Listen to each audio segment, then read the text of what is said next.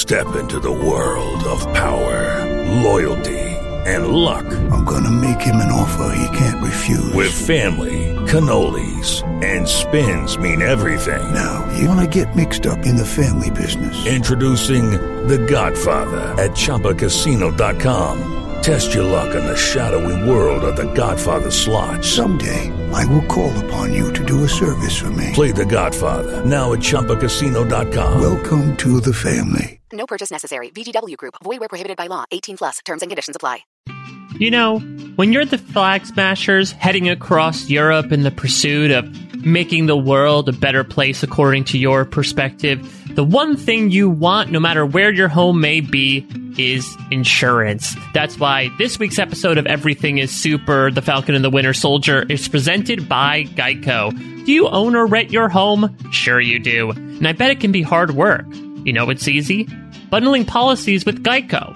Geico makes it easy to bundle your homeowners or renters insurance along with your auto policy. It's a good thing, too, because you already have so much to do around your home. Go to geico.com, get a quote, and see how much you could save. It's Geico easy. Visit geico.com today. That's geico.com.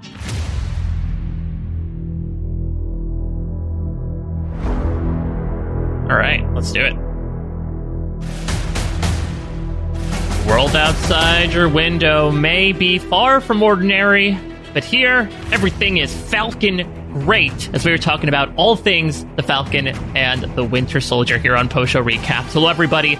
Mike Bloom here to break down episode two, the one third mark on the Falcon and the Winter Soldier, surprisingly, but we have enough content to fill a third of a season of regular TV and then some, as we're going to get into everything from this jam packed second episode of the Falcon and the Winter Soldier. I'm here with a, a great trio total. You can call us the big three. We if you are want the big to. three. Well, in fact, Yeah, you know what, like Kevin, Kevin Mahadeo, you're the you're the most senior uh, on this podcast. I'm going to give you a choice. Do you want to be the android, the alien, or the wizard? I mean, I feel like it's obvious just from us and even just seeing what name you have up on here right now. You are clearly the android. I am the alien. Latanya is the wizard. Like there's this is this is this is spoken for us. Fate has determined these things. I think already. We are we it is ordained.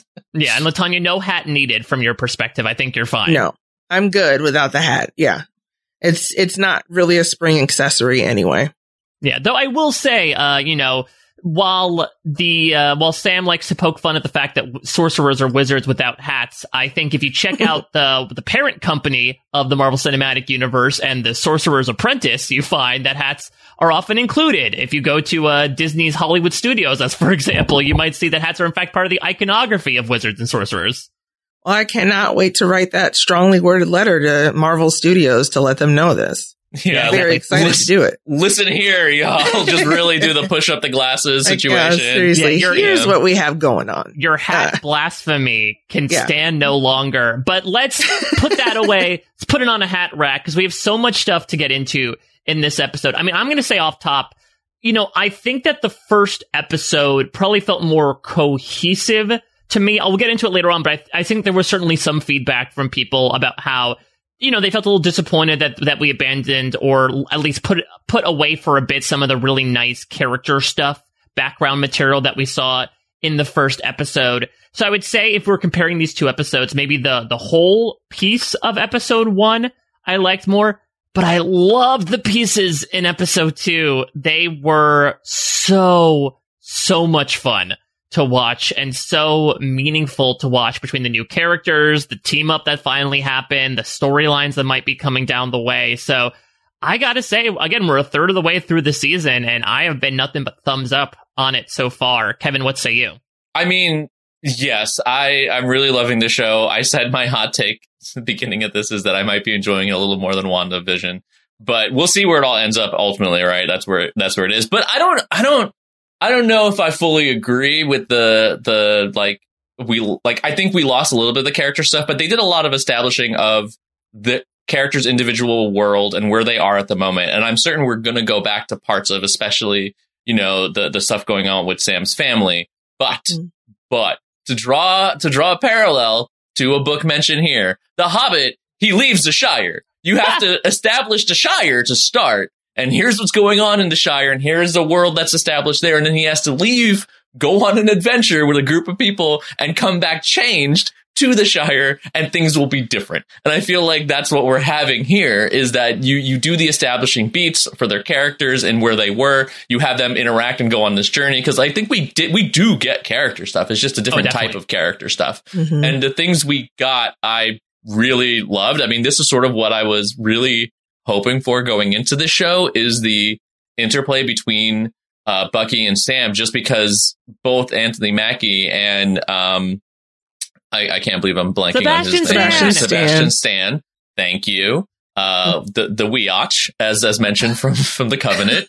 Um, both of them, like both in the previous movie, they had these moments, but even behind the scenes, we in interviews, they have such great chemistry and interplay between each other, and it really, I think, shown in this. Their ability to to kind of comedy duo it, I thought was really good. Their moment of just staring at each other, I actually thought was really great because there was a lot in their eyes. Like in the acting in that moment, I was actually like really impressed with with how much they said without saying at first.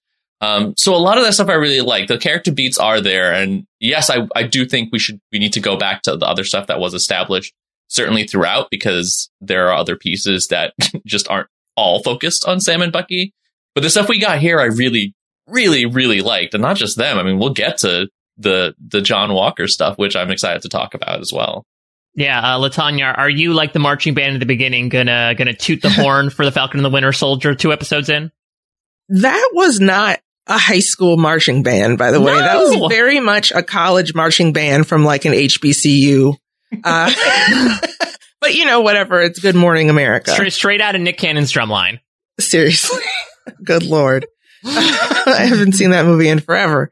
Um, but I, I'm really excited about everything going forward. I, I also like to think that, uh, you know, even though there's more explicit character beats kind of set up in episode one, that, you know, each of the things that we see in these episodes are character, uh, moments even in the action sequences, because the way that people react under pressure, the way that people react um, in situations like this is a big determinant of what their character will be or is. And I think that we're, you know, they're setting that up in terms of what they're doing with U.S. Agent. They're uh, setting that up with both uh, Bucky and Sam. And I also, I- just want to say that I'm really excited to see the type of um, interactions that we see between Bucky and Sam in this episode. Um, the, the therapy, uh, scene, which I know that we'll get to is great. Um, the like actual like staring at each other, like looking at each other that Kevin talks about, it's fantastic, but also just kind of like, um, kind of on the boundary of like queering the characters in a way is Mm. really interesting because there's a lot about masculinity specifically associated with, you know, these types of shows and, and, uh, characters. But there's also a lot about like black masculinity, which I think, um, uh, I can't believe I'm blanking on this now. um, Anthony Mackie, Mm-hmm. uh, has explored in this work, is exploring in this work and explored in, uh, the Black Mirror episode Yep. that he did as well. Striking Yeah. Vipers. Yeah, which I think is just fantastic and something that people need to see, along with what is really a dense, very packed, uh, historical and contemporary representation of what it's like to deal with systems and be a black person in America.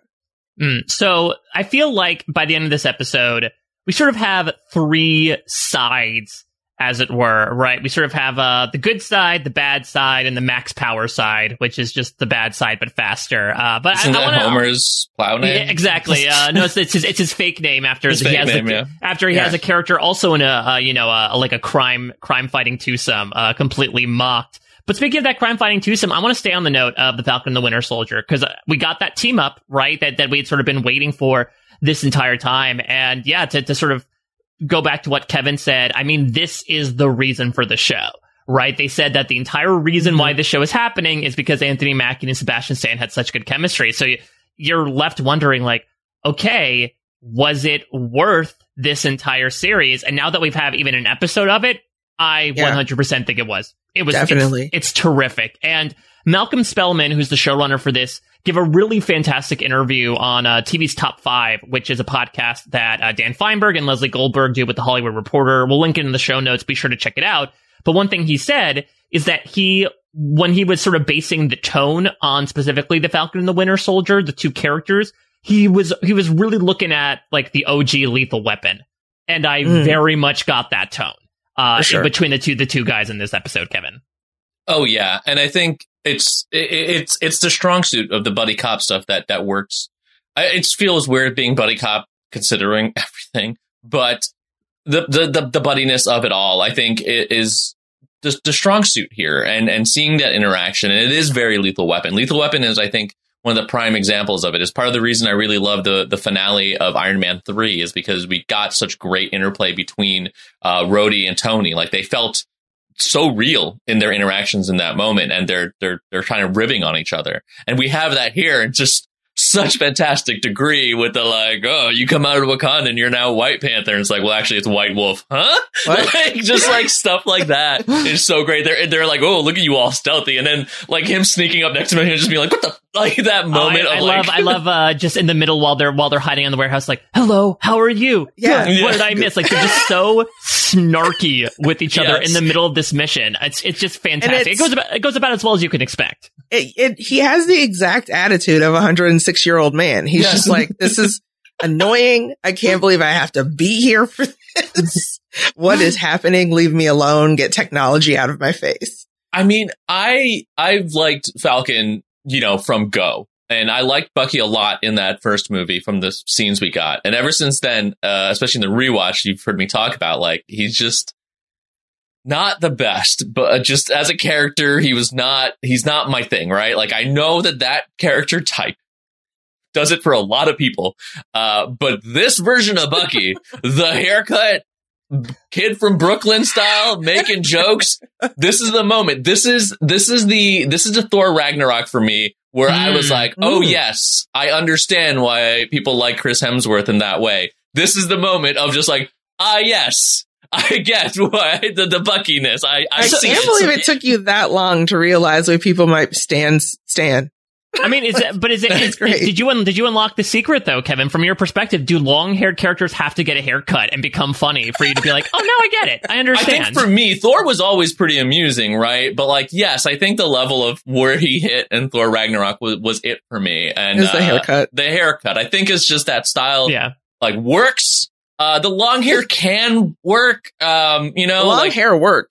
Yeah. Uh, I'll well, for, say, for some people, yeah. out there. for some people, for some people, it was very, it was very My Chemical Romance. And listen, I still love My Chemical Romance, but I really liked My Chemical Romance at a certain age. And then that sort of shifted in terms of like what my, uh, what I like. And now you know, it's a little bit different. Gerard Way, you know, I, I, actually no, I think his hair is still long. Never mind, carrying on. yeah, when I was a young man, my father took me into the city, and then I got frozen several hundred times. Uh, the the the Falcon and Bucky stuff. We're going to talk about, I think, about a lot of the the conflict packed into it. But just from a humor perspective, I totally agree with what you both said. It's there. I, I had two laugh out loud moments in this episode. One was uh, Bucky trying to do like the Steve Rogers swan dive out of the plane and just completely eating it through the trees. And the other one, which I really loved, I mean, my favorite scene out of all of this was the stuff in Baltimore, which I think we'll really unpack. But mm-hmm. I just love the exchange of Sam and the kid with Black Falcon. You know, yeah. what is it because I'm black and I'm the Falcon? Well, technically, yes. Okay, well, then do I call you Black Kid?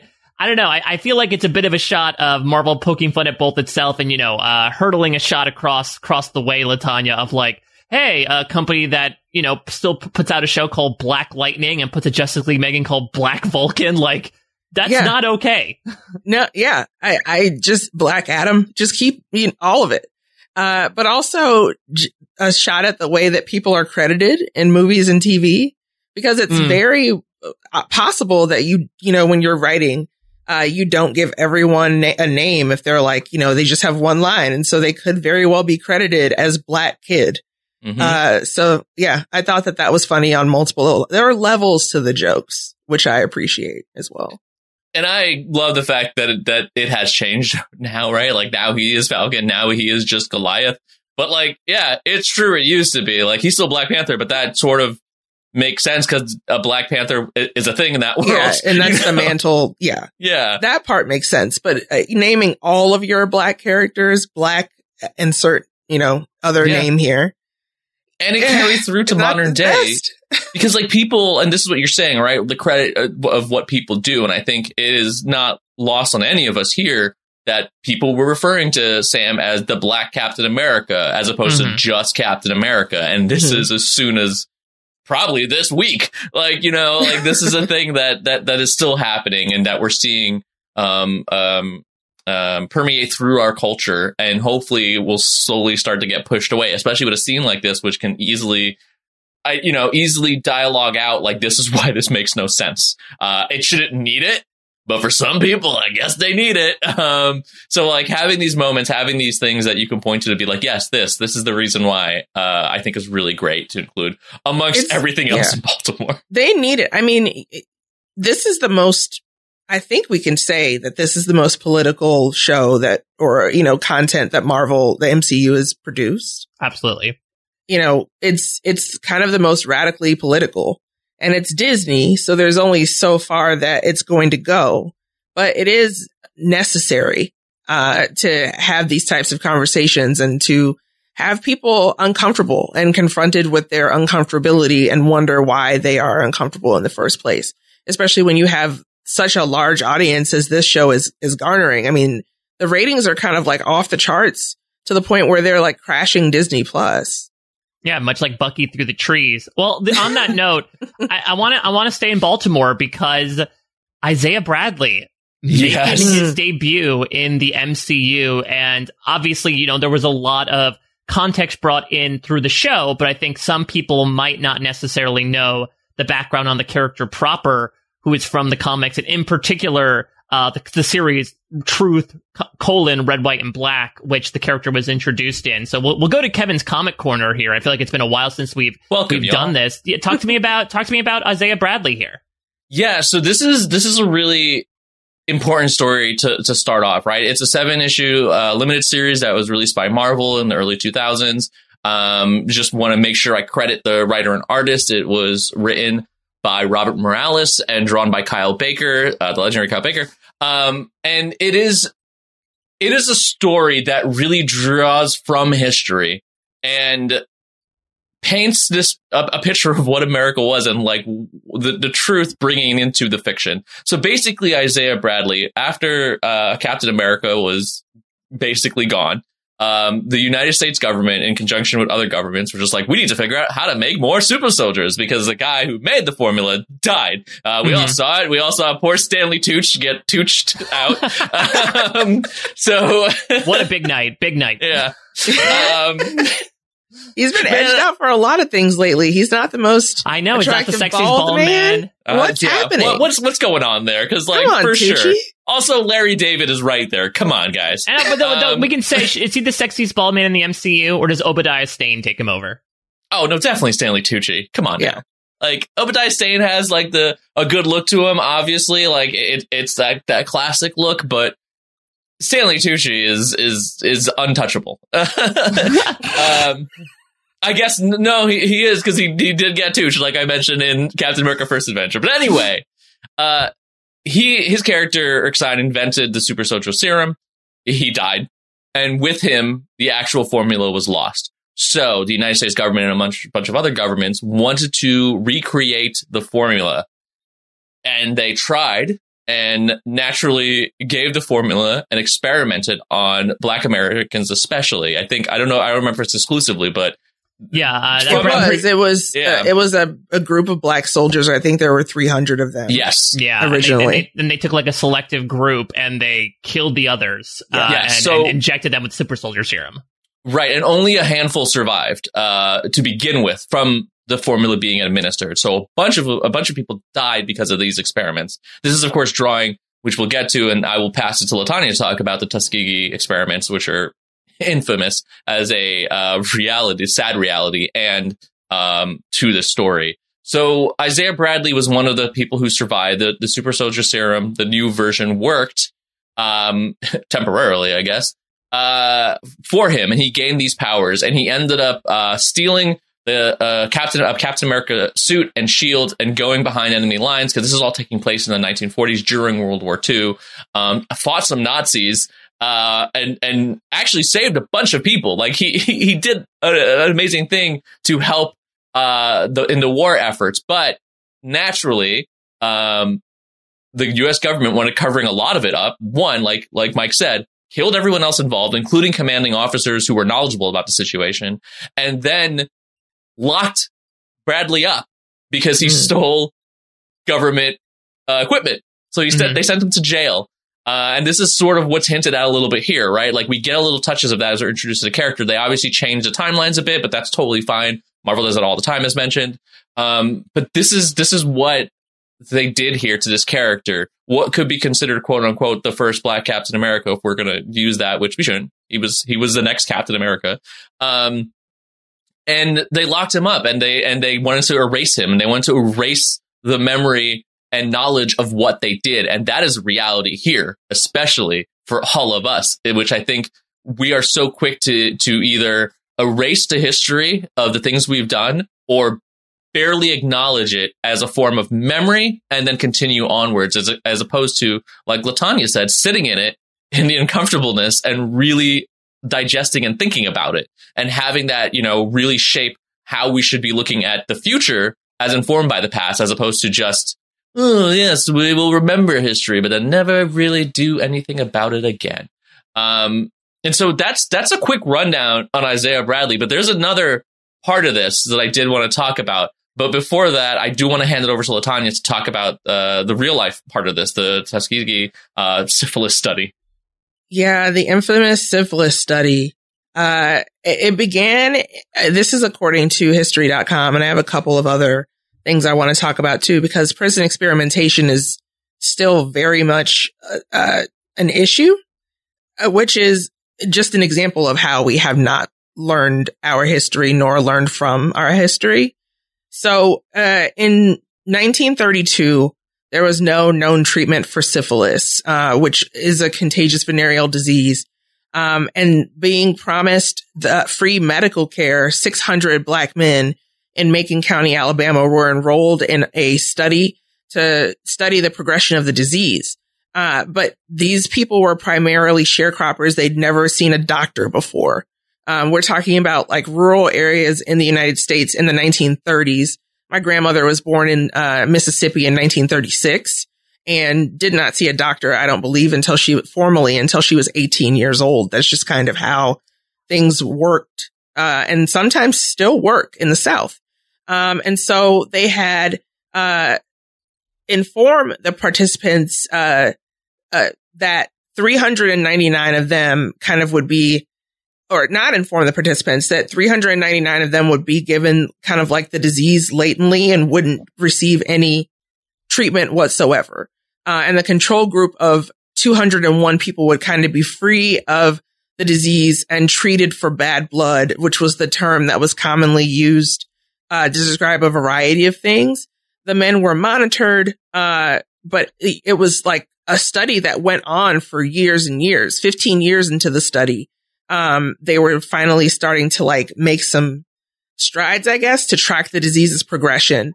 Um, it wasn't until like the mid 1960s when there was a uh, public health service venereal disease investigator in San Francisco named Peter Buxton that found out about the Tuskegee study and expressed concerns that it was unethical. And in response, the officials formed a committee to review the study, but, you know, they did not do anything to actually stop the study from occurring. Uh, it wasn't until 1972 that the story actually broke in the, in the news, uh, by Jean Heller of the Associated Press. And at that time, 28 participants had died from syphilis, 100 passed away from related complications, and 40 um, of the spouses of these people had been diagnosed with the disease and passed it on to 19 children at birth. So that's just the Tuskegee study. Mm. Uh, it doesn't really stop there when it comes to prison inmate experimentation. Um, from best psychology degrees, there was, uh, in San Quentin, uh, prison in California, uh, essentially there from 1913 to 1951, this doctor named Leo Stanley, who was the chief surgeon there, used prisoners as test subjects for a variety of bizarre medical experiments that includes sterilization and potential treatments for the Spanish flu. Um, and Stanley, Stanley also performed testicular operations on living patients, um, using testicles from executed patients and some from goats and boars, which I can't even begin to think of what the scientific value of that would be. But if you think, okay, that, that was then and this is now in June of uh, 2018, according to the Harvard Civil uh, Rights and Civil Liberties Law Journal, the New York Times reported that there was a proposal by the Hypertension um, Researchers uh, Society of America and the FDA that would essentially lead to a large scale random clinical trial measuring the effects of different salt intake levels on diverse populations. And they proposed that this would be conducted on 10 to 20,000 prisoners over the course of five years. Um, the, the, so it's something that still is very much an issue in, uh, the medical community. It's, you know, people are still, for example, benefiting from the science that was born on the backs of conscripted people. Mm-hmm. Uh, and those people in a lot of ways, as, uh, in a lot of these instances were black. You know, the first real gynecological studies were done on slaves without any type of anesthesia or consent. Uh, and the Tuskegee experiment is probably the most popular, even though there are still lots of people who have not learned and did not learn about this in, in their history classes from, uh, you know, grammar school through college. So it's, it's still very much disturbing and, uh, something that is a part, so much of part of our history and so much a part of the medical community that it causes black people to be afraid of doctors uh, today. Mm-hmm.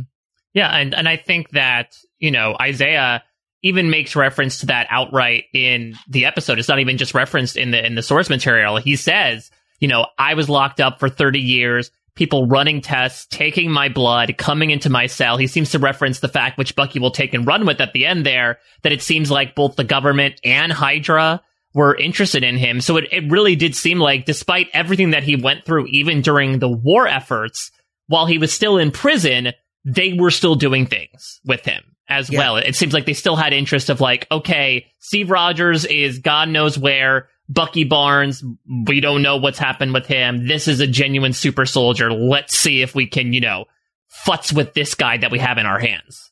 And there's levels to all of this, right? Like the idea too of like the actual Tuskegee experiments. There's like so many evidence of this. There's stuff in the 50s, I believe, that happened in Connecticut. There's like a ton of this stuff. This idea that essentially, especially black bodies, you just see them as that bodies, right? And you can just mm-hmm. experiment and do what you will on them. And this is a good example of also the disregard for what happens afterwards. The idea of mm. we injected this person with a super soldier serum, therefore he must belong to the US government. Certainly his blood is theirs, is owning trying to own him. Like there's the subtleties in the actions and and and things that come out of this that is kind of clear to you know like looking at the subtext of it all.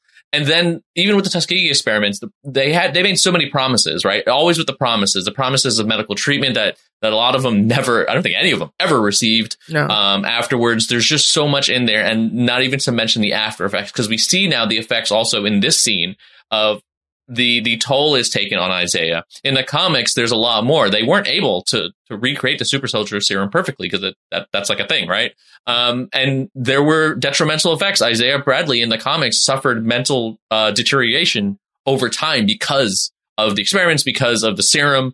Um, and so like there's the terrible stuff that comes out of it. There is eh, the, the, I don't say that's a good thing to come out of it because there's all of it is, is, is a lot of terrible stuff. There are obviously the briny uh, some bright shiningness in like what he was able to do, but also in the other character I wanted to talk about that was introduced in this scene, which for a brief moment we are introduced to his grandson, Elijah Bradley. And for comic book fans, that name uh, is probably setting off some alarms because Elijah Bradley is known as Patriot who is a member of the Young Avengers. Ooh. Oh, so that's what like number number four of the Young Avengers that, that we've finally been introduced to so far. They are here. So introducing Elijah, I think one is setting up the Young Avengers, but Elijah as well has uh, powers because of it. Now, comics are wonky stuff. There's a whole thing where how did he get the powers? And there's like, oh, mutant growth hormones, but then he actually got a transfusion. I think they're going to skip the mutant growth hormone stuff because we don't need another storyline about a black American taking drugs. We can just hop right over that stuff and just have it be like, you know, a transfusion or, you know, um, a biological, you know, descent. So the setup here of having Elijah Bradley coming out as a young Avenger as well in the future is really, really awesome. So they're setting up these little bits and pieces for that, I think. And that was, that was really cool to see because I was just like, ooh, ooh, yet another one. There, there, it's happening. You know, like it's all coming together. Exactly. Um, I love yeah. it when a plan comes together. I love on, it. I, on that, I want a flashback, by the way, of uh, Isaiah Bradley fighting Bucky. That's Ooh. what I would like to see. yeah, because so again, a little bit of a deviation from the comics. Yeah, I don't know if Isaiah, in this case, his origin story still took place in the 40s because it looks like he was still being used in the 50s in the mm-hmm. in the. Korean War. That's where he comes into contact with Bucky. I mean, on that note, I, I do wonder because when you bring in Carl Lumbly, when you bring in, you know, the great voice behind J'onn J'onzz on various uh, DC animated series to play this character, and he has a sensational opening scene. Like, God, I love the power that he brought to Isaiah just in like the scene we were introduced. I mean, you you have to wonder, Latanya, what what? Give me a percent chance that at least Sam is going to come back and, and talk to him. You know, because this is pretty shattering news for this guy. Yeah, I think that there's probably a ninety percent. I'd say uh, I'm putting the odds up there just because I don't think that you just introduce Carl Lumbly and then just go away and never talk about him again. Uh, I think that there's going to be some kind of reckoning for Sam that happens in later act of this. And in order to, you know, reckon with your present and your future, you have to revisit your past. And so he's going to have to go back to the person who kind of started it all for him. Mm-hmm. And that, you know, that's Isaiah Bradley. And I think there's thematic stuff there for it almost half to happen, right? You have this idea where there was a Captain America who was black and they tried to erase it. They took it away in the same way that they sort of, while they didn't take the shield away from him literally this time, uh, they took, they had the shield and they gave it to someone else. And I think just in terms of Sam finding out there was someone like this and the impact that can have right. and the impact it would have had on the black community. I think that's motivation too for like the idea of like Sam needing to pick up that shield because it's not just a representation of what you know Steve stood for in the war and what he stood for now and like this idea of America as it was then it's also the idea of America now and of the future and what it can do to inspire um you know uh people like like him and I think that was part of the Black Panther message right like at the end of Black Panther, the idea of inspiring uh, uh, another generation of kids to, to see someone like them out there on the front lines, I think it's extremely vital and important. So I can see this being such a big plot point to like come back around. And of course, then if they do bring in Young Avengers or bring in Elijah, I think there's so much there uh, that's important. That idea again of representation mattering. Yeah, and and there's even echoes in the two characters' dialogue where you know, Isaiah and Bucky have that exchange where he's like, well, the reason why I let you in is because uh, I wanted to see if you'd kill me. And Bucky says, well, I'm, I'm not a killer, which again really hones in on, on some of the thematic stuff he was talking about in the previous episode. And Isaiah retorts that. He says, you think you can wake up one day and decide who you want to be? It doesn't work like that. Well, maybe it does maybe for, for, folks you. like you. Yeah, which is, you know, pretty big underline. But then when we get to that really tense Meisner technique of Bucky and Sam staring at each other. Uh, I definitely want to talk about the Bucky side of things in a little bit, but Sam responds saying, this is something you and Steve will maybe never understand.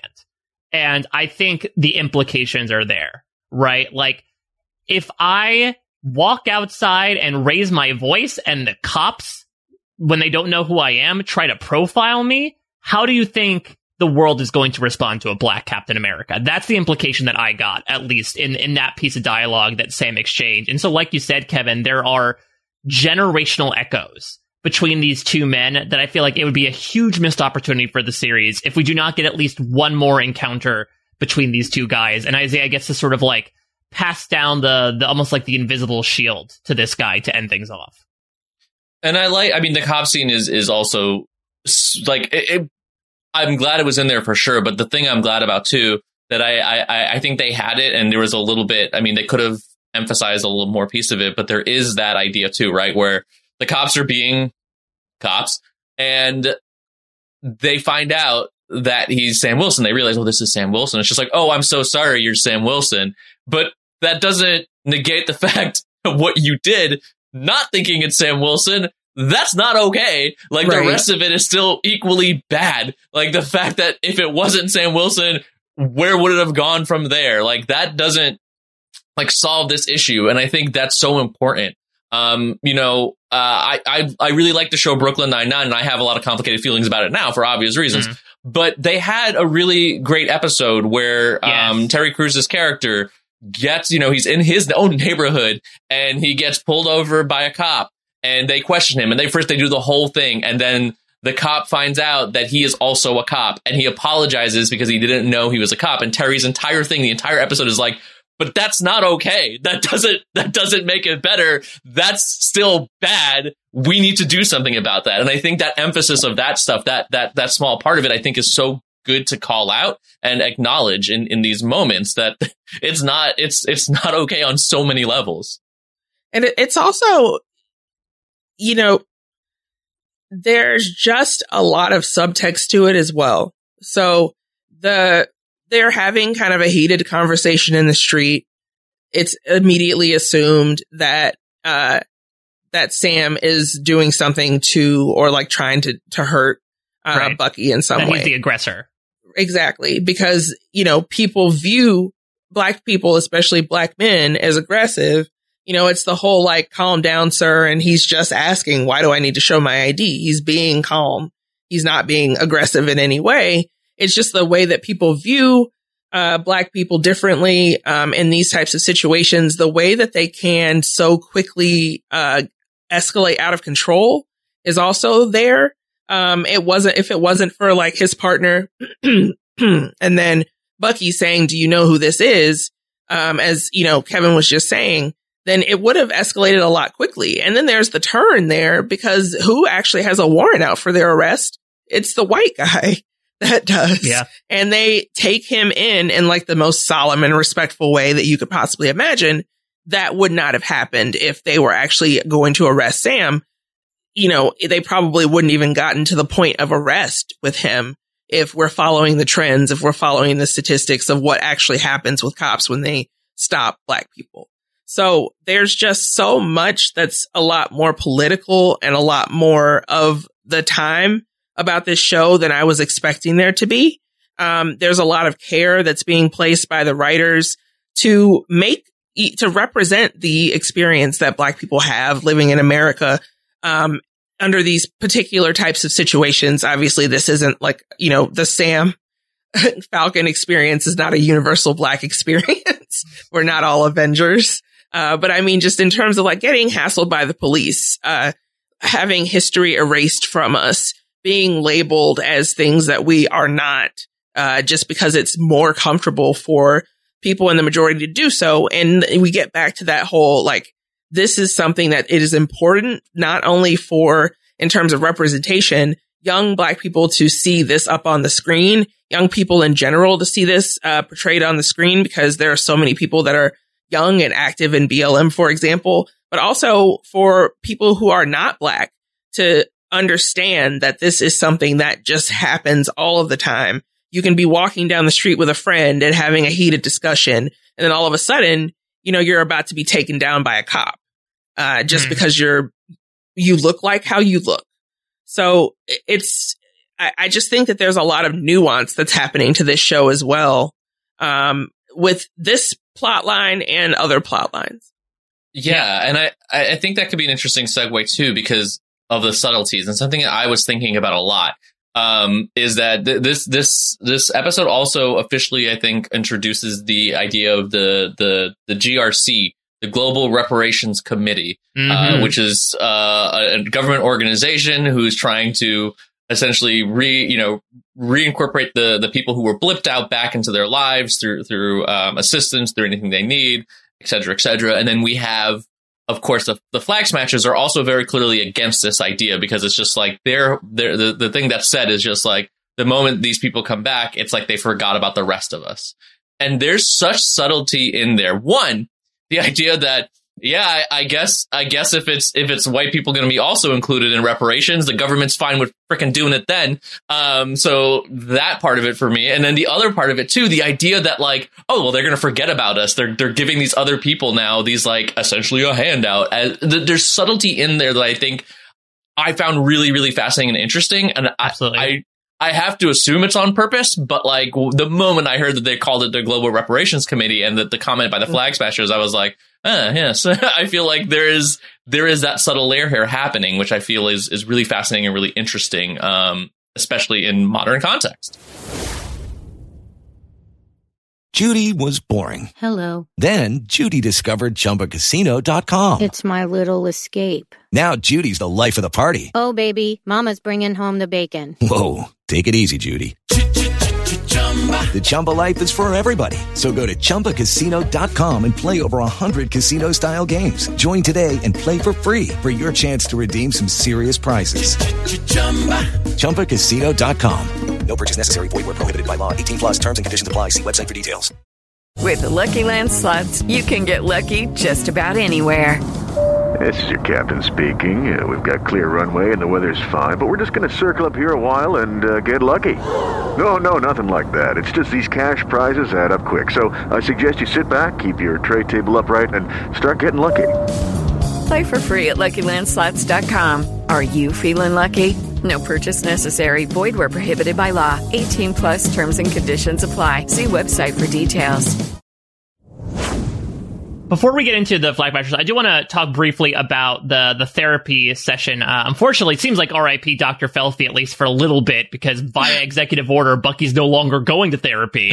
uh, but I think I totally agree with what you both said that the the session between them, which was essentially couples counseling, Yeah. was really well done. And I want to go to Bucky's sort of like little monologue that he has staring at Sam because throughout this episode, I mean, Bucky makes his encounter with Sam in this series just like walking up and basically saying, How dare you give away the shields, right? And so for a while in this episode, at least I was under the context of, okay, Bucky's just angry because, you know, Sam or Steve gave you the shield and then you gave it away. I, uh, I love Steve. He's my friend. I feel like you're sort of like invalidating his legacy. But then you get really deep in what I thought was a very great monologue done by Sebastian Stan. He says, Steve believed in you. He trusted you. He gave you that shield for a reason. He gave you that shield and you threw it away like it was nothing. So maybe he was wrong about you. And if he was wrong about you, then he was wrong about me. And then it all connects, right? It's not just Bucky wanting to defend his friend who may or may not be on the moon, Latanya. It's about mm. him second guessing himself. This is a guy who believed in me, but if his track record is proven wrong, does that mean he could be wrong about my own rehabilitation? for sure. It was a really great moment. The entire therapy scene was great. The turn that Dr. Felfie did in terms of making this more couples therapy, like using those techniques in order to draw out their emotions, I thought was really great. The, the, the closeness, like physical closeness Mhm. of the two of them, uh, making them both uncomfortable, but also kind of like sit there with their own truths was great. And yeah, I mean, when you are someone like Bucky and you were, you know, a winter soldier, there aren't going to be a lot of people out there who a are still alive from, you know, the time that you were, uh, you know, young. Um, probably everyone that he knew other than Steve is gone. Um, that wasn't like a Hydra agent that was trying to, you know, electrocute him into remembering the keywords or whatever it was that they were doing. so, you know, there's probably one person in the entire world that Bucky thought believed in him, and that was Steve. And now Steve is gone. And if, you know, he's wrong about Sam, then he's wrong about me is just such a, like, a, a poignant kind of shot that uh, any of us could, could feel, you know, when we feel like, uh, the person that we care about most is gone and they, they could have been wrong about how they saw the world. So it's, it was really well acted. It was really well responded to, I thought, by, um, by, uh, Sam as well in the scene. Um, I think that Sam kind of has a bit of a realization there that's more quiet, where he starts to understand Bucky more as a, a person. And that's going to be integral to them working together in the future. They seem closer and more bonded after that therapy as well. Um, again, just all part of how important it is to normalize showing therapy and therapeutic sessions on TV and ones that aren't just about a mobster sitting down to talk to his therapist and getting a Sun Tzu book about how to be better at organized crime. What I also like about this is that it shows the the, the characters being open to stuff like as they go, right? Being open to the therapy and doing the things that that the therapist is asking to do. So many times in these in, in shows, therapists are portrayed as just like trying to stop the person from being who they want to be or all this other nonsense or like the, the the main character the character that you're supposed to be the pov like pushing against the therapy and like being like this is a waste of time and then like never doing the stuff that's asked. And i like the idea of showing therapy here as a positive thing that's actually doing doing what it what, what therapy does for people. It actually Yeah. helps and people should be going everyone should be going to therapy um, and so like that, I really like. I like that they did that. I like that they had that. I like that the closeness between the two characters also didn't become a joke immediately, right? Like there's, they could have easily done the usual thing where if two guys get close together, they'll make like a, you know, like some sort of like anti-LGBTQ IA, you know, a plus uh, a joke or something like Yeah. like some kind of like quote unquote like no homo or whatever. Um, and I'm glad that it wasn't there. Like they they they they, they weren't super close to, to when they first turned, but then they got close to each other. It didn't become like a weird thing. It was about like the reasons that they felt uncomfortable wasn't their physical proximity, but their emotional, you know, stuff. I think all of that stuff was again subtly done in this, and I think works really, really well, and uh, it it normalizes things that need to be normalized a little bit more, especially in fiction. as well as therapy with vets. I mean, vets in therapy, like soldiers. And, you know, this therapist in particular talked about how effective she was in the field. Uh, so she understands what it's like to be a soldier.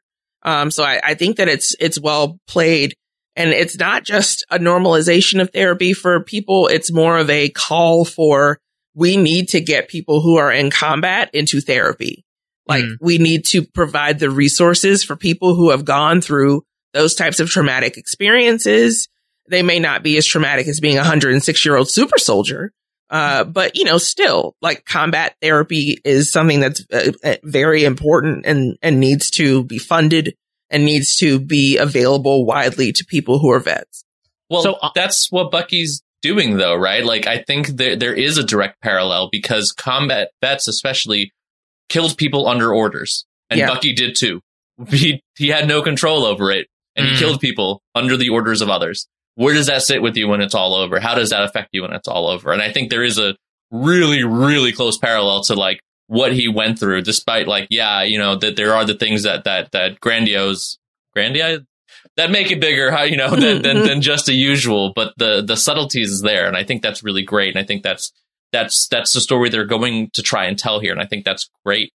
Um, and also, you know, just if we're on the subject of Bucky, like I said, this is a great version of Bucky. I love the depth of the the, the character we're getting. Yes, he does the brooding stare, but man, is that brooding stare working for him? Aw. like those moments where he, like when they're in the back of the jeep and he's just staring at John. Wow, like what a great moment. It's just so uh, the humor there is really great. The brooding Bucky, it's like Angel and Buffy. I think the best version of of of Angel is also where they acknowledge the like somewhat absurdity of his broodingness, where it becomes sort of a joke in and of itself. Like they do that a lot in the Angel show, especially, and to to great effect. And I think we're seeing that here, and it's awesome. It works really, really well um, for these characters. It's like Spike and Angel. That's the best version of those two characters is when they're Yeah, together and when they're true. just the tension between them too. Like if we're ta- we're talking about like the you know the, the, the possible shipping that can happen.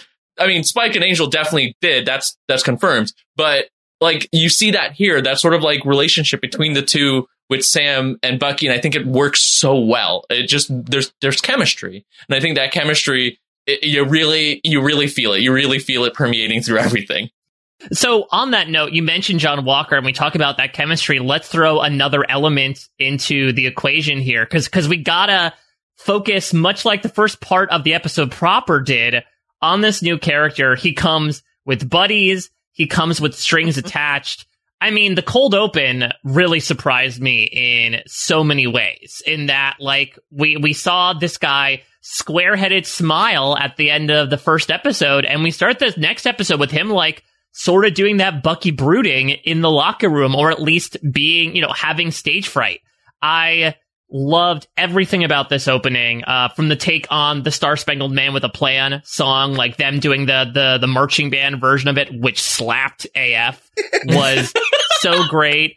And the and the fact that like he actually, it seems like he actually I'm does. dead. I can't finish this podcast because Yeah. I've, I've died. John- that definitely just killed both of us. But so John Walker has so many things in common with Steve Rogers in that moment, right? Because didn't Steve Rogers also have that idea when he was first trotted out in the first Avenger of like, I just want to go on the battlefield. Like, I just want to throw my shield around. I don't want to do the parade here.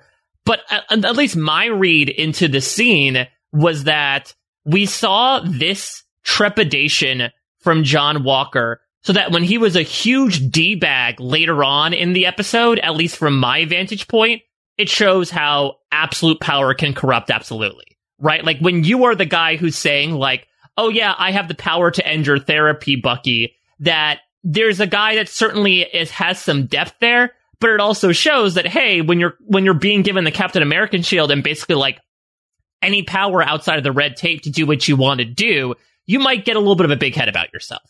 I, you know, I might get flack for this, but I, I, I kind of like John Walker, guys. Like, I, I was surprised by the opening, especially. I think the opening did a lot of heavy lifting into setting up who this character is. And yes, he was a jerk later. Yes, uh, there's going to be problems, and there's the the subtle stuff as well, right? But I really this is so weird to say, but I, I really want them to take this character slightly differently than the way we might expect. Mm. The, the, the obvious way is to make him like the douchebag, is to make him entitled, is to make him like um, the, the villain at the end. But I feel like there, that note, that, that line at the beginning, everyone in this world expects me to be something, I think is, is incredible and can do so much for where this character can end up and like make it almost like a tragic character. Because you have you have this idea that he's been given the shield you know um, for little comic book stuff again. John walker uh, which i in, in here my name is captain jim beam obviously the joke on johnny walker but uh, the the character becomes captain america after steve i believe steps away but he specifically was created to be sort of the opposite of steve Right. um, where Steve is from Brooklyn, he's from uh, you know the, the country in the South. Um, th- there's so much about him that's supposed to like unparalleled. He's a little more hard edged than Steve. He he has different ideals, where Steve is so like you know traditional. Um, there's a lot that he shoots with a gun. Uh, these are all the little things that are really make him different. Uh, but you see the hints in there. You see the idea, and even Steve was not a soldier, right? He became a soldier after he became Captain America. This guy was a soldier who has become Captain America. There's a lot there that's in the oppositeness, but I think there is a little stuff that's there. He's trying to live up to ideals that were presented to him, right? That were that that were showed by Steve. He's using a gun, but he didn't murk the guy immediately. Like Steve definitely killed some people in World War II, but like he didn't like shoot the guy in the head. Uh, he was there when uh, Battlestar got knocked off. I liked that he threw his shield to protect him, where he could have easily been like a car will catch him. There's a lot of the small stuff he does that I think is really great, and I hope they continue with to to keep the character different from Steve, but standing for something good still. A lot of people loved John Walker in the comics. I didn't because I found him too much of the I, you know, I shoot people and I do all this stuff, and he's a little more like I'm more of the anti-hero Captain America, and I Yeah. have really problems with that. People wanted him to be the Punisher, and my feelings on the Punisher are pretty clear. Um, but I, I think they might be going. I hope they're going a little bit different here because while he is a jerk to Bucky and, and Sam, and Sam have all right to also be really mad about what's happening here, it's sort of not his fault. Like you know what I mean? Like like i- i- he's he's given a responsibility to be like we want you to be the next Captain America, and he's a person who has served, and he's like taking up an honor. And for him, he he's really trying to live up to it. And you have the two people who were closest to Steve also now being just like screw you, man. We don't Yeah. need you. You don't deserve this. And it's it's it, it when you have so much of people in the world expecting you to be something and you're not, that can be a lot of pressure. Like I come from an immigrant family. When it comes to pressure, I get it. Like there's a lot there and like that can wear on you and, and really hurt when you're, when you feel like you're doing something great and you have so many people that, that like push against it because it, it, it, I think the effects are interesting. I think the characters being set up to can at least can be interesting in the comics. I mean, I can see a trajectory in the comics. Um, he is also given super soldier serum, so he has powers from the go. Yeah. He doesn't here. He does not have the powers here, right? Yeah, I found that Well- very interesting. Yeah, he, Well, I mean, Do we know that sh- for sure? Well, I mean, he, he yeah, he can chuck that shield like nobody's business, but I mean, he, he came right out right and said, uh, despite the Iron Man 2 like start, I am not Tony Stark, I'm not Bruce Banner, I'm not Steve Rogers, I'm just a guy who like is in the peak of physical and mental wellness. And Mhm. Let me correct too, when they say he got the super soldier serum, and this is where spoilers, possibly, if you don't want to know where things could be going. Hmm, People like theorizing. This is a theory I think is sound just because the pieces are all there. Um, in the comics, he doesn't have powers to begin with. Instead, he goes and gets powers uh, from someone else, someone who deals in powers, someone who Mm. was name dropped in this very episode. Ooh, Oh, The power the power broker. broker. yeah, those, and those were the people that were chasing after the Flag Smashers at the very Yes. end, right? The people in the suits. Yeah. So in the comics, John Walker got his powers from the power broker. All of a sudden, we have a guy who's trying to live up to the ideal of Captain America, but sees that he can't do so if he does not have powers. I think it's a pretty clear line that by the end of the series, John Walker probably will get powers, possibly from the power broker. What this will do to him, where it will lead him, this is the power corrupting, right? This is where you could lead to that that that storyline. So I do think there's things there. This is a theory I feel like is pretty sound. It's not out there. I'm not mm-hmm. talking about mutant showing up, although maybe he's dealing in mutant growth hormones. If we want to go there, that's where the powers are coming from. Woo! Theories crazy. Anyway. What, what, yeah, last episode, he's going to trade the shield to Mephisto for Yes. unlimited magical power. Chappelle's gonna be so happy about this. But, All the- like the theories. it's it's it's all there, you know, and I think that stuff is really interesting. You even have Battlestar, who I also believe in the comics gets powers from the Power Broker. So you you have both of them who are taking on the mantle of essentially uh, Captain America and Bucky, but not calling him Bucky because there's specific reasons in the comics why that happened, um, and reality. Um, and he's Battlestar. Uh, so you have that also parallel, right? Like now you have a Sam and Bucky, and you have like you know John and and uh, Lamar. Like th- it is there. like uh, I, I think that's really interesting. The stuff that they're setting up with these characters and where they could go. But I didn't think I was going to say it just because also I'm not a huge fan of him in the comics from what I've read. But I I kind of really like John Walker at the moment. Wow. I mean, I I want to believe. I'll say it that way. You know, I Right, want yeah. to like John Walker. He seems to have all of the trappings of a character that I would I would like. You know, he's got a black best friend. His partner is black. He's just like out there, you know, high fiving people and and being modest about his abilities. But uh I'm not sure. I Hmm. don't know. There's something I, I would probably give John Walker that Bucky stare if I could. There's just something about him that that is off, and you wonder. Uh, one, you know, like if you're chosen by the U.S. government and this kind of like propaganda machine, um, like how many people have you killed? Like what have you done in order to get this job? Uh, but also, you know, just kind of like the idea that surrounding yourself with people of color doesn't mean that you get that experience of actually like living and being a person of color. And then you, this isn't his fault necessarily that the United States government chose him over Sam to be the new Captain America, but it is a fact that it did happen. So he's going to have to reckon with a lot here. Um, and you know, he was getting his butt kicked just as badly as, as, uh, Sam and Bucky were by the superpowered flag smashers. So I, I, I'm interested to see what happens with his character. I think it's too soon for me to call whether or not I actually am rooting for this guy, but you know, because he's on this show and because initially he does seem to be on the side that we're supposed to identify with, I, I want to believe that Absolutely. he is good. And Wyatt, and Wyatt Russell also, I think, has put in a, a really interesting performance so far, right? Like maybe it's just like the actor's natural Mhm. charisma makes you think like, yeah, it's a little awkward when he tries to offer a ride, but like he's doing his best, guys. Come on, just just give him something. But yeah, there's it, it- there's even small things like the fact that he's super clean shaven in the first scene, and then in the last scene when he's honking that police siren, he's got like a little bit of scruff going on, right? Does that indicate that maybe there's a bit something quite literally hairy?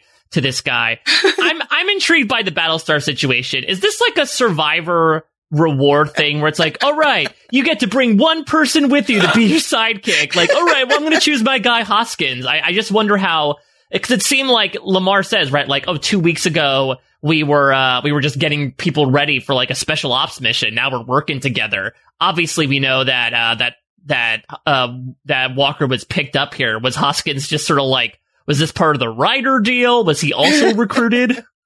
I mean, I, I assume that also because like they established that they are that they are you know allies in combat and everything, and so in, in the in the show, I, I feel like John could have been like he, he comes with me, uh, my, bu- my my buddy's my partner. We need someone in the field that we know each other really well enough. So I feel like there's that. In the comics, he he was part of of, of an organization whose whose abbreviation was BUCK, so that he was a Bucky. Mm-hmm.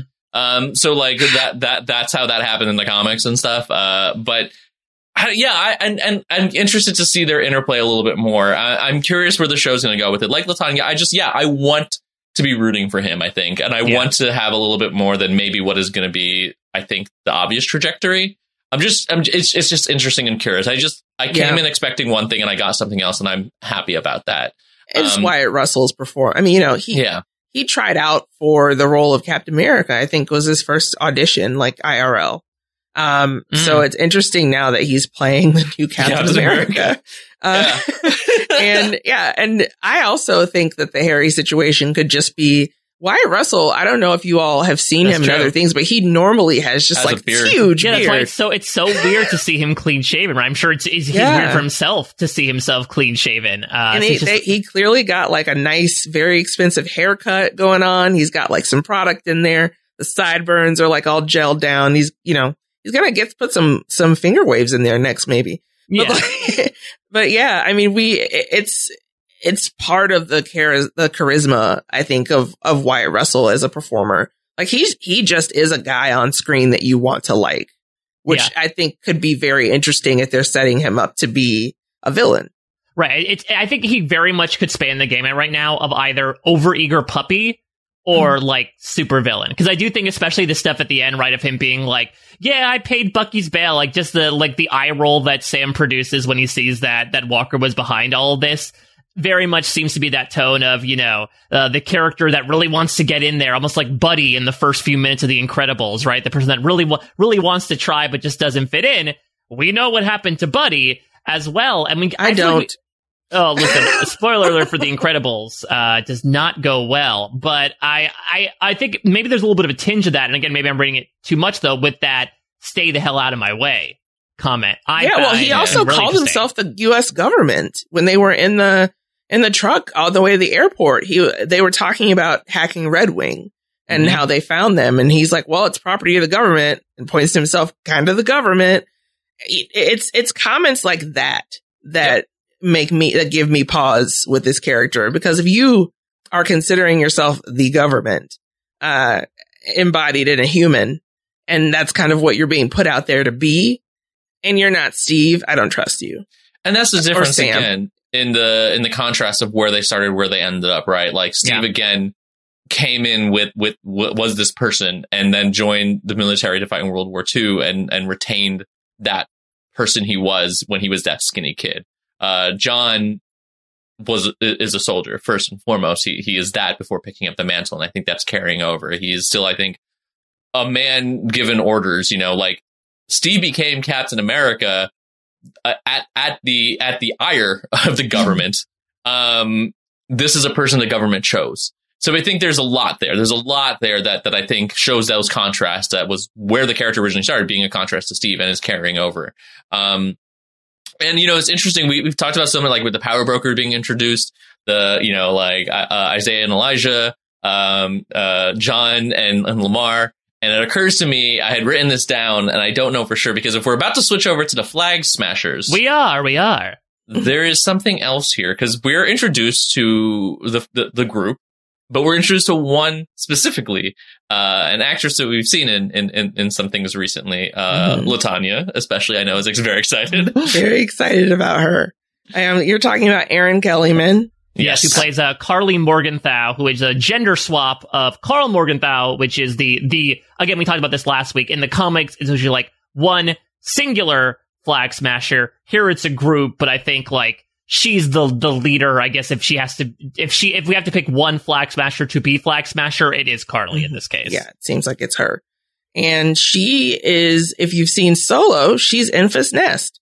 Mm-hmm. So yeah, if you are thinking of what you might recognize her from, uh, she's a British actress that Mm. I was really intrigued by when I saw her in Solo. Just her whole look is very different. And like, it's interesting that there is a young woman who is the, uh, presented so far as like the primary, uh, the leader of the group of the primary antagonists for this show, as opposed to, um, just Zemo, which is kind of what I was expecting. I, I thought, you know, from the, uh, the trailer and everything and the way that it was presented that Zemo was going to be in charge of the Flag Smashers, but it turns out it's not. It's Erin Kellyman. And she's doing a really great job here. Won me over immediately when she was, uh, when Bucky thought that she was a, a hostage and then she just gives him that huge smile and kicks him out of the truck. I love it. I mean, that's that's indicative, right, of exactly what you're speaking about. How how cool this casting is. That you think, okay, she is this like smaller framed, meek, younger girl, and then she one punches Bucky out of a truck. like that just shows how with with a lot of these, and I feel like especially as of late with a lot of these Marvel villains, it's coming in unexpected packages, and we're seeing it here that the leader of essentially a terrorist organization is is someone that you would expect would be the one actually being kidnapped by said organization. They're freedom fighters. Yes. They're, they're Robin Hood. Always a good set of words. Um, yeah, I, I'm, I am a sucker for like the the the the the the, the super strength without realize like you, the the unexpected super strength. I guess the best way to put it. It's a trope in anime, especially where it's like um like a younger looking skinny female, and all of a sudden it's just like boom, and it's just like that person goes flying. You know, the lightning. They're, they're just surprise lightning bruiser, basically. Like I'm a sucker for that trope, whether it be like you know like cute girl or like small boy. Like there's just something interesting about that that contrast, right? Where Yeah, you're just like, oh, didn't expect series, that. right? Yes. Right, except Krillin is the worst, even though he's the smallest. Um, but like, yeah, I, I, I really, I really like that trope. So it was, it was cool to see this here, and it's interesting because like, this is the inverse of the flag smasher, right? The the the, the character who's Karl. But there's another Karl because like once they once they said because they didn't I don't think they said it in the first episode, but they said power broker here, which is interesting because there's also another Karl that's associated with the power broker in that it's Karl Malus, which is again Mm. very close to the names here. Um, who is a the scientist, the doctor who creates the serum that essentially is being given to uh, the people to give them these powers. Uh, Karl Malus is also the person associated to another Marvel series, this time the Netflix one. It is the doctor who experimented on Jessica Jones uh, in there. So there's Oh. there's a lot that's that's that's interesting that could go. Um, so I'm interested to see where some of that stuff plays out. If they're going to somehow fuse this character, or because like they, you know, uh, um, uh, Karli got that text about like you stole it from me, I'm gonna kill Yeah, you. so Yeah. so so on that note, do you do you think that might be Malus? Because it's also of note that Karl Malus is did genetic engineering, including in the comics, uh, merging Joaquin Torres's DNA with that of Red Yes. Wing the Hawk and turning him into The essentially like a freaky deaky Falcon. which is wild that that is a thing that occurred. that Yeah, that they had a telepathic That's not even the Falcon. wildest thing in comics. I, I bet it's not. But that there, that the, that Red Wing was actually like a telepathic bird. Who also was vampiric at the time his DNA was merged with Joaquin Torres as well. what are we doing? Yeah. Ah, I love it. But oh, I think but the weirdest thing to- in comics is still Comet the Super Horse. That's probably the weirdest thing in comics to me. But uh, to, to go back to what you said before, Kevin, what I really appreciated from the perspective, and we'll get into this with feedback in a little bit. I, I think that the opinion is maybe a bit split on the Flag Smashers at this moment. Some feel that maybe it's a little too heavy handed with, with the big bad. Some feel it might, you know, they feel like it might be a bit more, for lack of a better term, fair and balanced with its depiction. But the, the specific dialogue that, Erin, or motivational speech that Erin was giving to the people in that hostel, right? Essentially feeling like they got passed over in honor of people who stepped into the spotlight. To be completely candid, that was sort of a narrative that propagated a lot of lower income people in rural areas in the United States over the past five years specifically. Right? This Mhm. idea of like, you have been forgotten about. Here comes this person to sweep in and fight for your rights to make sure that you are not forgotten in lieu of other people. That's what the Flag Smashers are putting forward here, right? It seems like their Yeah. plan is they're going through refugee refugee camps. You know, they're they're trying to essentially uh, the reason why they want to bring the world the way it was to pre blip was not necessarily for uh, power thing, but more so for, again, for the Robin Hood comparison, from their perspective, more even distribution of attention. Yeah, well, I mean, I guess a bunch of new people showed up who are getting handouts through reparations that they feel those people maybe don't deserve. And, you know, they're suffering from a lot of economic anxiety or something. I don't know. Um, who knows where that's all coming from? Uh, knows? Yeah, it's it's real interesting economic anxiety, but um, no, it, it it's it's there that I think that that resonates for for certain people, and I don't think yes, the comparison is very clear about like the people overlooked, right? Like, oh, we're underrepresented, and I think those parallels are meant to be there for sure. Uh, but I'm, again, I, I am curious about where they're going to head with the Flag Smashers. What are they going to do with these characters? Because it could just it could be the red herring, the setup to again make John the ultimate villain. If they are the ultimate villain, like sure, that's fine too. Um, but they are the most, I think, uh, unknown quantity. I think mm. in hmm. terms of like trajectory, um, to me, just because we don't have enough yet. Uh, but I am very curious to see where it plays out, especially now they bring the power broker stuff in. Uh, you know, they bring the idea of just like the the whole sale of superpowers. Latanya, what what are your thoughts about the Flag Smashers? Two episodes in, do, do you think is this going to become like a a well sketched out organization? To Kevin's point, do you think these are going to stay the big bads by episode six that everyone's fighting against? I'm not sure that they will. Uh, I, I, I'm kind of interested to see what they do with them because they're, they're not as well fleshed out so far as I, w- I, I would hope that they would be there, it's more of kind of a, like a nebulous group that we're being just introduced to. I'm interested to see how Zemo kind of fits in with all of this, like the introduction of the name of the power broker. Like what exactly is that person going to have to do with villainy going forward? But it, in terms of, I guess, who Sam and Bucky view as the, as the big bads of this show so far, it is the Flag Smashers. So they've got to do more for me to kind of like, uh, to suss out exactly like what this group has, is doing, what they exactly they stand for, like what are mm. the, because so far we haven't seen them do very much other than take some money or, and or vaccine. Uh, so we're not, that, that doesn't give me a lot. We've seen them fight, but that's just to protect the vaccines that they're taking to a refugee camp. So I, yeah, I need to know more. I need to know more before they're actually the big bad for me. It's also hard to be like these bad guys who are taking vaccines to people who can't get them. Yeah. these terrible, terrible yeah. people. Well, I want to actually use that to get into a little bit of our feedback from, of course, the great listeners uh, on here on post show recaps, and we sort of have two people sort of representing the the the, the flag smashers debate right here. I'll I'll read one comment from Riley who says, uh, One thing I really loved in comparison to WandaVision is how much depth the villains here are given.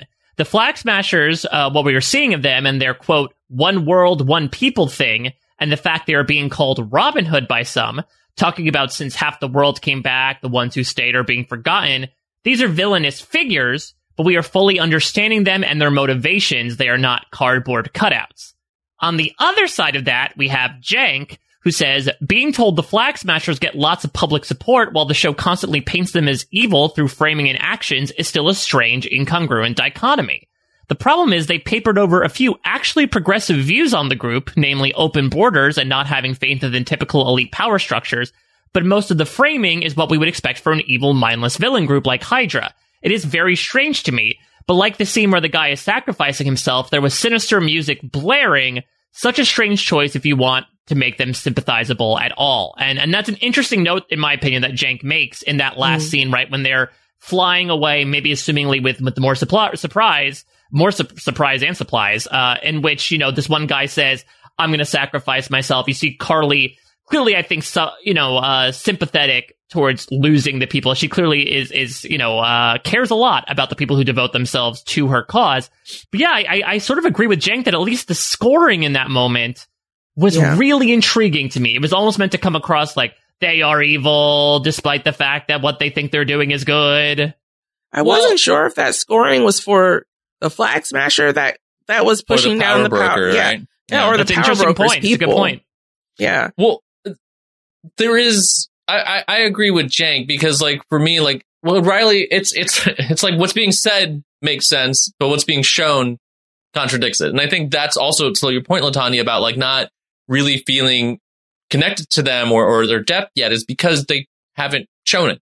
They've only told us and storytelling, show don't tell when you have mm-hmm. a character or characters in this case that's introduced and while we see people we see them robbing something we don't know at the beginning in the first episode and beating up our hero and then we see them essentially show up after you know again stealing a bunch of stuff getting beat up beat up the heroes but then show up and have people be like oh thank you. We're so happy for the things you've done. You've done this. Remember that like ex- expository uh, dialogue about like what they've done and like we're gonna give you room and board. There's so many people that support you.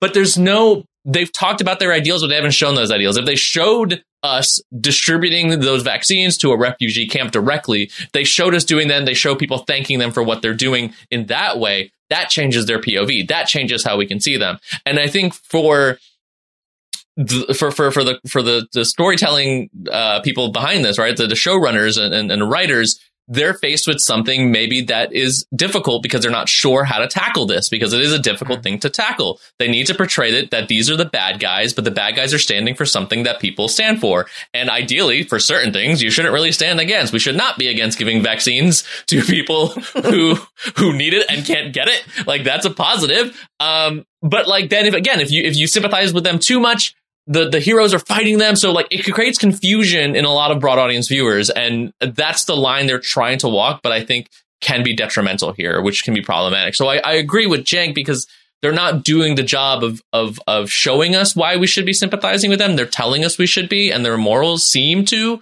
but they're not showing it. So we can't latch onto it. And the reason i think they're doing that is because they're faced with a situation where they need to paint these people as the bad guys. And to do that you can't have them be too sympathetic Mm.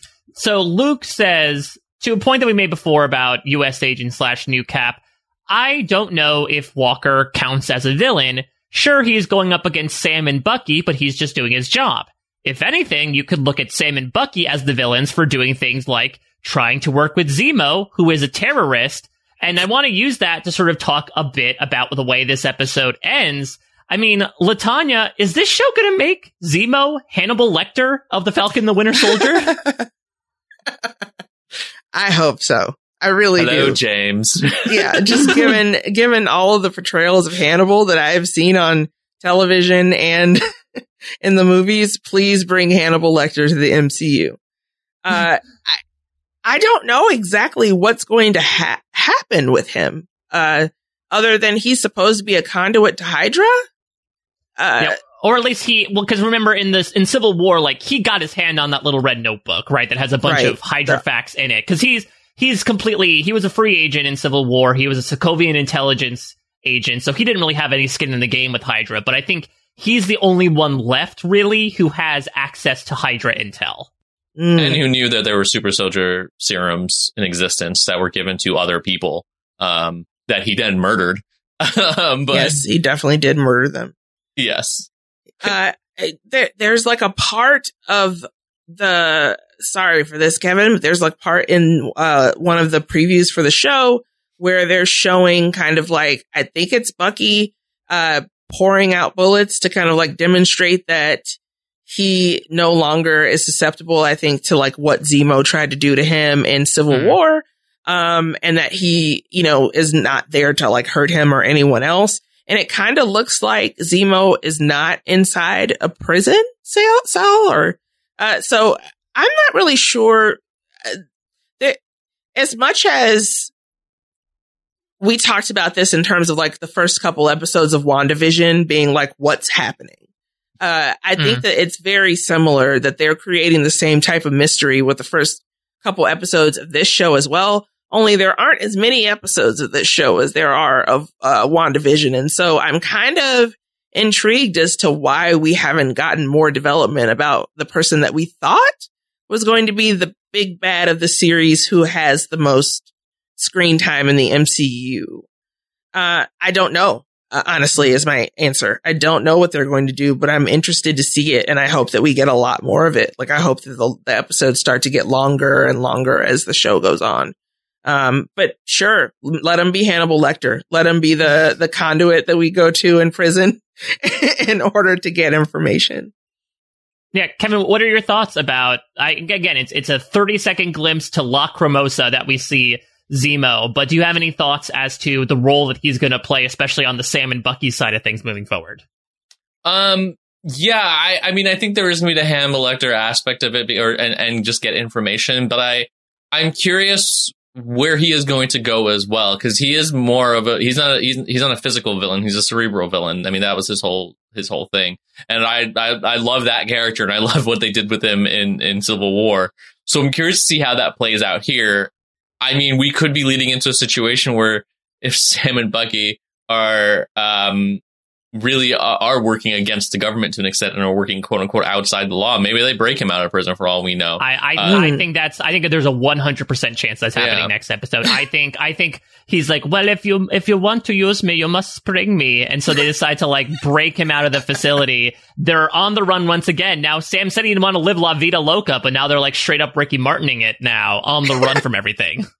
yeah, it's it would be full bloom. Um, it would be real interesting about uh, the directions they're going to go here, and I, I'm excited to see how they utilize Zemo, especially because, like, again, we have people that are being painted as the villains for this, but there's there's a lot of possibilities of a lot of different villains and where things where things will end up at the end. And while there are less episodes, I do think this is working for me in a little bit of a of a tighter stream um, uh, of where things can be headed and where things can end up.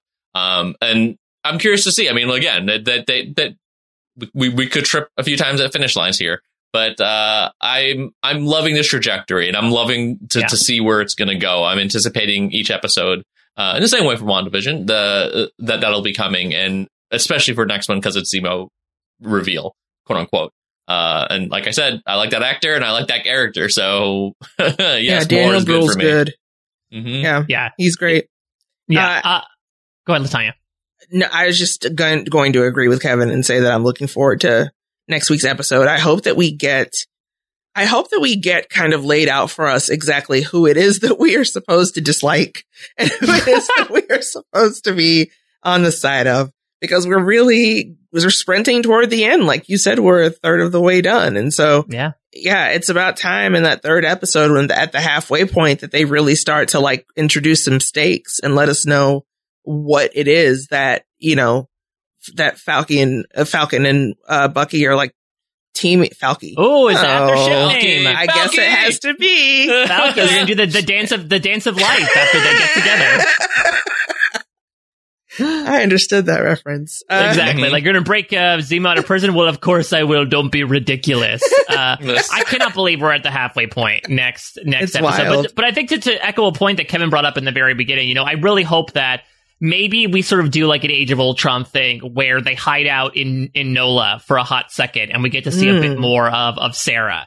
You know, because I, I do hope that now that we sort of have two very different elements of the show introduced, now I hope we can sort of pepper things throughout. You know, and it seems like to a point that was made earlier before, even in this episode, we didn't necessarily go up the family tree like we did last episode, but there was still a lot of great personal development going on. I am so pumped for the show, even even two episodes in. I want to finish things off with one last feedback question because I want to end where we started things off. Which would you rather fight, an android, an alien, or a wizard? Kevin, I feel like as a comic book Hmm. fan, like you've you have this answer probably lock, stock, and barrel from just previous conversations. I can imagine. Probably Android. I mean, I feel like a wizard. Uh, am I just me? Like who? Who? Who? There's there's a lot of questions that that I have for follow up. Just you. But like, yeah, wizards wizards have magic, right? And then rules of magic are unknown, so who knows what they're capable of? Like I, you know, I won't last long against any of these. But you go against, you know, the the alien. For all I know, it's Superman rules. Dude shows up and he's under a yellow sun. Mhm. There's not going to be much that's going to be done. Even then, if I'm doing Martian Manhunter, we're going to go a little bit closer to our own planet. Still not great. The powers of Martian Manhunter are uh, practically equitable to Superman. Um, so that's that's all bad. So it's more like androids are the default, and I feel like for androids, but also dangerous, I can just be like query. Have you heard of the ship of Theseus? And we can go from there.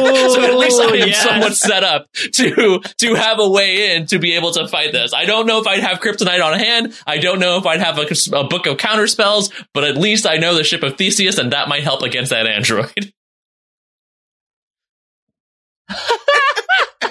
Wait, Latanya, agree or disagree? Is, is Android the way to go here in terms of preferable opponent? I know that there is a possibility that the alien could turn out to be a Superman or a Martian Manhunter, but what if it's just a regular gray? Then I'm just going to chop that Mm. thing's head off and run in the opposite direction. With, with, with an android, I am terrified of AI. I'm terrified about the should be. potential for technology. Just like in my actual life, I try to be nice to Siri whenever I do use her, which is sparingly. When my, uh, like, HBO Max says hello, Latanya, I say hi. I just want, I just want to cover all of my bases and welcome our future overlords. Uh, because it's the, it's definitely going to happen. We're just going to AI this and end up in Ex Machina. So Yeah, I mean, that, and yeah. I, I guess I'm, I'm not terrified of a gray too much. Um, I'm not really terrified of a wizard because I am either also a wizard or a witch, um, IRL. So, you know, I, I, I guess of the big three, I would rather fight an alien. Yeah, I'd go with I go with Alien as well. I guess if I'm going back to like this Star Trek example, you know, would I rather fight Worf or Data? I think I would rather fight Worf because Worf has like humanistic capabilities that I can sort of, you know, manipulate to my own will. Whereas like Data, despite him wanting to get an emotional chip, like I can't I can't work his way into his heart. You know, maybe I'll Yeah. try to confound him, but like at the end of the day, he's a machine. He could just pursue forward and break my neck. Worf, I could probably, I don't know, cause to make some mistakes, make key tactical errors by Right. making him go aggro, so then I take the advantage there. Worf would destroy and demolish you. At least with data, you, you data, you can lead him to the holodeck and then throw him into a simulation with Sherlock Holmes, and then that will just preoccupy him for a while. Like, I mean, we're anything, all gonna die in this, like in this battle. You know, like all we're podcasters yeah. who are like very know, deep there, in the one one outcome in millions, Latanya, where the oh, podcasters right. prevail here. This 14,603 exactly. But we're happy to be in the one situation right now where we're podcasting about the Falcon and the Winter Soldier. Again, we're coming back for week number three. Of course, we read some of your feedback. We would love to hear all of your thoughts. Again, there's a lot of just really meaty content being put out here on the show in so many ways and and we'd love to hear from you particularly when it comes to a lot of issues that are that are being brought to light i'm so grateful to be on here with these two lovely individuals to to bring to light a lot of history from both a like a, a literal political perspective and even a comics perspective that are being brought out through Malcolm Spellman in this show. It, it's a great privilege of mine. And so if you all have any thoughts out there as well, of course, you can write to us super at postshowrecaps.com. Uh, you can also tweet at us at Kev Mahadeo, at LK Starks, at a Mike Bloom type, and of course at Post Show Recaps. We also took a lot of, of feedback through our patron Discord. If you are a patron of Post Show Recaps, which you can sign up for at patreon.com slash post show recaps, get a lot of privileges. One of them being access to a patron Discord where we are doing so many things, an innumerable amount amount of content out there, including day of and many day after discussion on some of these Marvel properties. We are also nearing the beginning of a new month, so I would recommend actually, uh, if you are looking to become a patron, pull a Bucky, put yourself on ice for like a couple of days until April 1st or 2nd rolls around. That way you get charged the beginning of every month, so we don't want you to get charged twice in the same week. But once April rolls around, be sure to invest because one of the other big pieces that comes from being a patron is you get access to exclusive podcasts, including one that our very own Kevin Mahadeo is doing on the recently premiered Mighty Ducks colon Game Changers. That's right. The Quack Attack is back, Jack, as I start off in my first episode. Uh, it's really exciting. we had a pre-game episode and we just did episode one, which, which premiered also this week. Um, and I, uh, spoiler, I really liked it. So definitely if you are a Mighty Ducks fan, uh, or if you know a Mighty Duck fan in your life, uh, direct them our way. Join the Patreon, take a listen. It's uh, me and Melissa Woodward, one of our fellow Patreon members, uh, who are doing this podcast, and we are both big fans of the series uh, of films and enjoying the show so far. So I'm really pumped about that Mhm. aspect too. And of course, we got a lot of other great uh, content going on on post show recaps proper, including I got to fill in on a long time to go, the Star Wars podcast this past week to sit down with Brendan Fitzpatrick, who is a super duper fan of Star Wars The Clone Wars.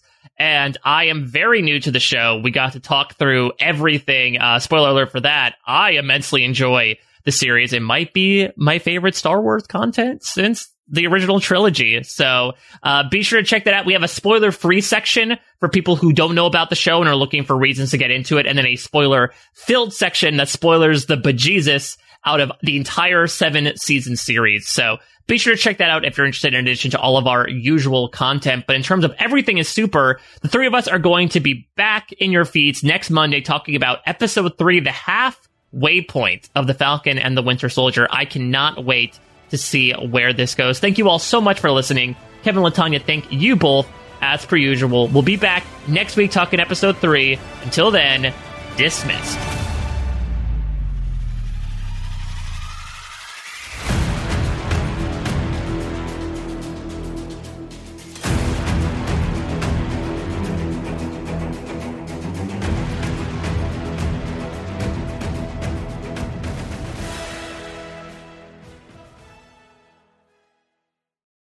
Lucky Land slots, you can get lucky just about anywhere. Dearly beloved, we are gathered here today to. Has anyone seen the bride and groom?